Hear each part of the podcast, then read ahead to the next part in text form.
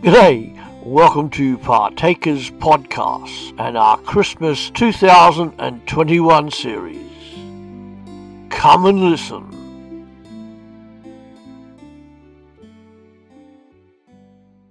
Today we're talking about the Messiah's invitation. From Isaiah chapter 55 verse 1 to chapter 56 verse 8. Come, everyone who thirsts to the waters. Come, he who has no money, buy and eat. Yes, come, buy wine and milk without money and without price. Why do you spend money for that which is not bread, and your labour for that which does not satisfy? Listen diligently to me, and eat you that which is good, and let your soul delight itself in fatness. Turn your ear and come to me. Hear, and your soul shall live, and I will make an everlasting covenant with you even the sure mercies of David. Behold, I have given him for a witness to the peoples, a leader and a commander to the peoples. Behold, you shall call a nation that you don't know, and a nation that didn't know you shall run to you, because of Yahweh your God, and for the Holy One of Israel, for he has glorified you. Seek Yahweh while he may be found, call on him while he is near. Let the wicked forsake his way, and the unrighteous man his thoughts, and let him return to Yahweh, and he will have mercy on him, and to our God, for he will abundantly pardon. For my thoughts are not your thoughts, neither are your ways my ways, says Yahweh. For as the heavens are higher than the earth, so are my ways higher than your ways, and my thoughts higher than your thoughts. For as the rain comes down and the snow from the sky, and doesn't return there, but waters the earth and makes it bring forth and bud, and gives seed to the sower and bread to the eater, so shall my word be that goes forth out of my mouth. It shall not return to me void, but it shall accomplish that which I please, and it shall prosper in the thing I sent it to do. But you shall go out with joy, and be led forth with peace, the mountains and the hills shall break forth before you into singing, and all the trees of the field shall clap their hands. Instead of the thorn shall come up to the fir tree, and instead of the brier shall come up the myrtle tree, and it shall be to Yahweh for a name, for an everlasting sign that shall not be cut off. Thus says Yahweh, Keep justice and do righteousness, for my salvation is near to come, and my righteousness to be revealed. Blessed is the man and woman who does this, and the Son of Man who holds it fast, who keeps the Sabbath from profaning it, and keeps his hand from doing any evil. Neither let the foreigner who has joined himself to Yahweh speak, saying, Yahweh will surely separate me from his people. Neither let the eunuch say, Behold, I am a dry tree. For thus says Yahweh, to the eunuchs who keep my Sabbaths, and choose the things that please me, and hold fast my covenant, to them I will give in my house and within my walls a memorial and a name better than of sons and of daughters. I will give them an everlasting name that shall not be cut off. Also the foreigners who join themselves to Yahweh to minister to him and to love the name of Yahweh, to be his servants, every one who keeps the Sabbath from profaning it and holds fast my covenant, even them will I bring to my holy mountain and make them joyful in my house of prayer. Their burnt offerings and their sacrifices shall be accepted on my altar, for my house shall be called a house of prayer for all peoples. The Lord Yahweh, who gathers the outcasts of Israel, says, Yet will I gather others to him, besides his own who are gathered. Remember from day eight this, that we talked about the city of God to come, where all those who believe will live and worship the Lord God Almighty forever.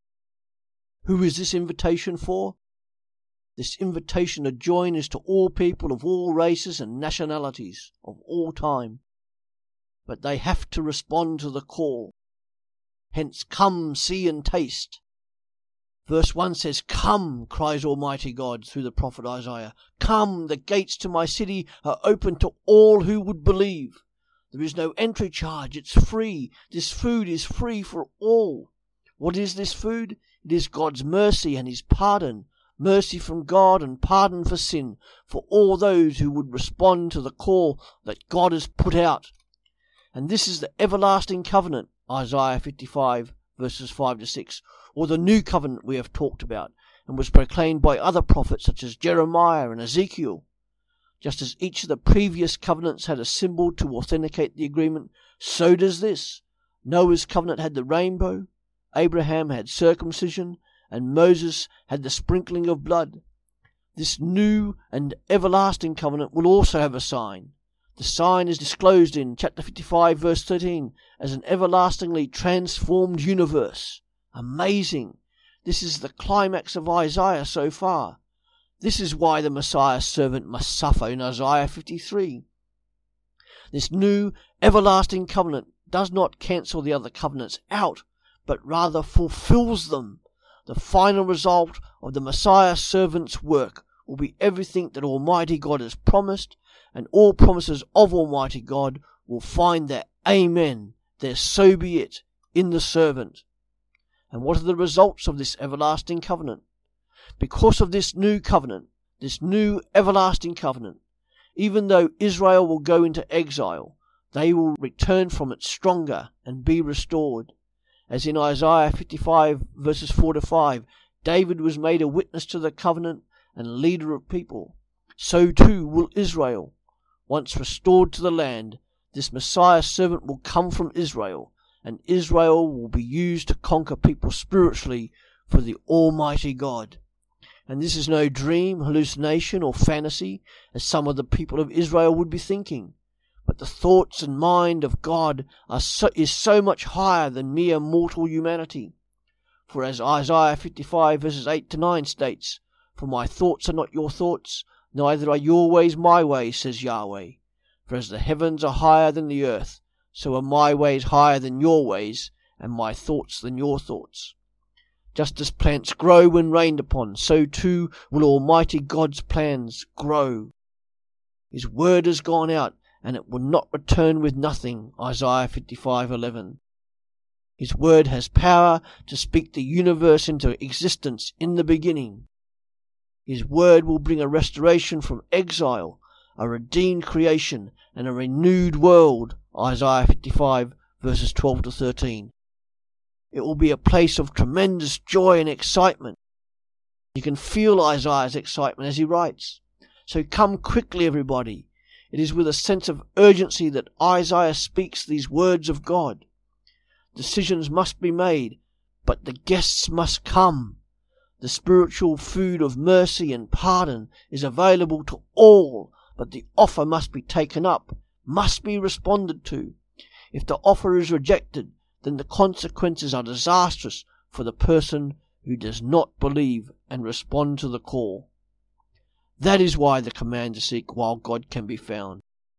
For there will come a time when the gates will be closed and no more admittance allowed.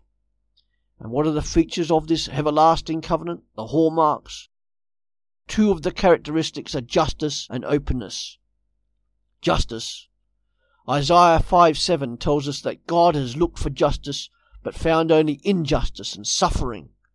Those who respond to this everlasting covenant, this call, will need to administer justice and live obedient lives.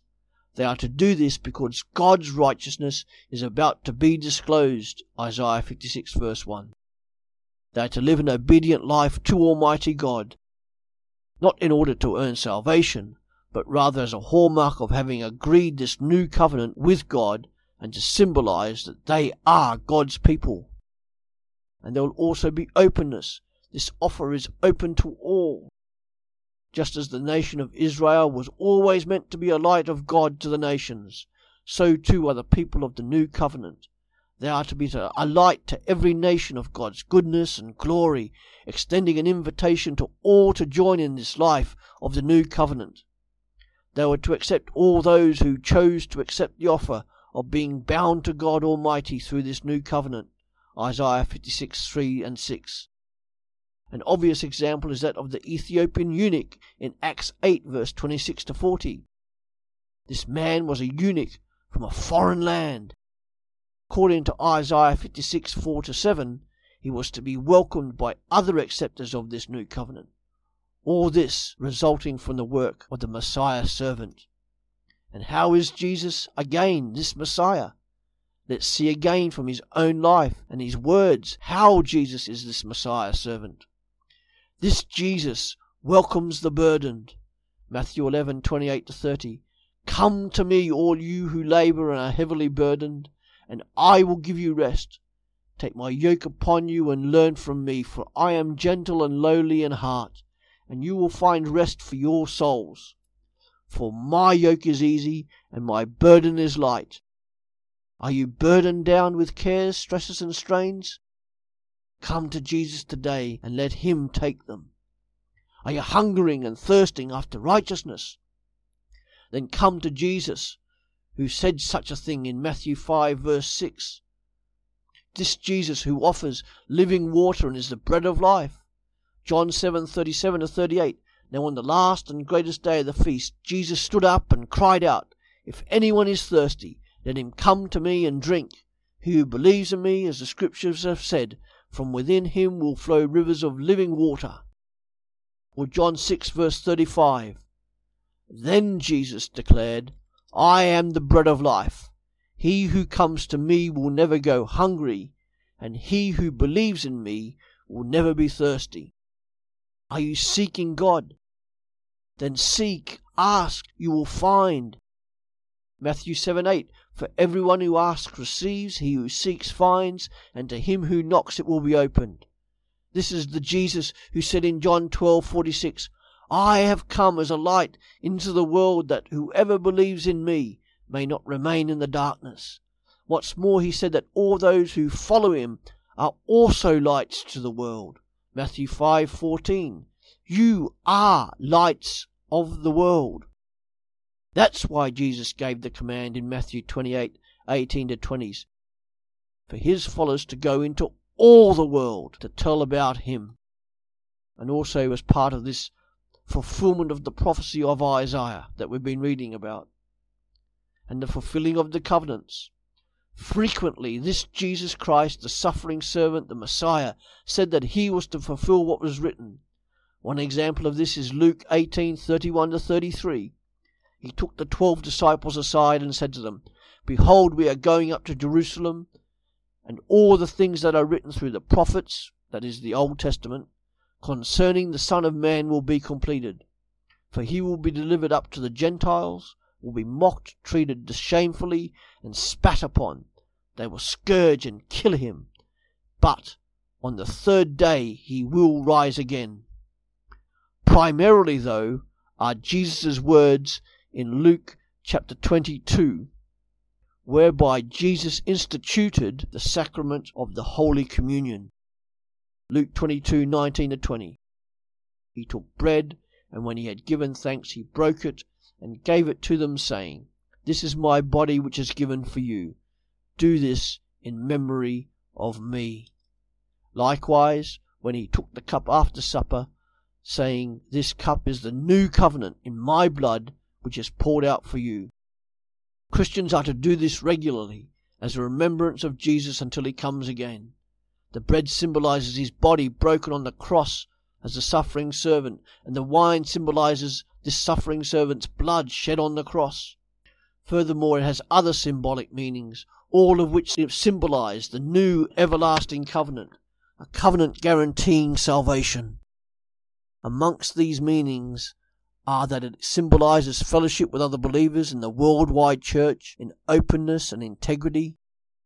It symbolizes our dependence on Jesus Christ, the suffering servant Messiah, for spiritual life and spiritual food.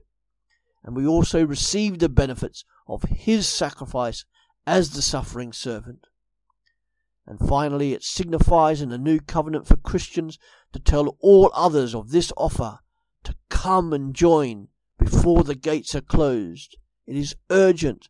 It is also for Christians to live an obedient, righteous life to God Almighty, to love justice, and to be welcoming to all. That's it for today. Thanks for listening to Partakers Podcast. Our Christmas book, God Gets His Hands Dirty, is available on Amazon. go to www.pulptheology.com and you will find it there. Have a great day. See you later.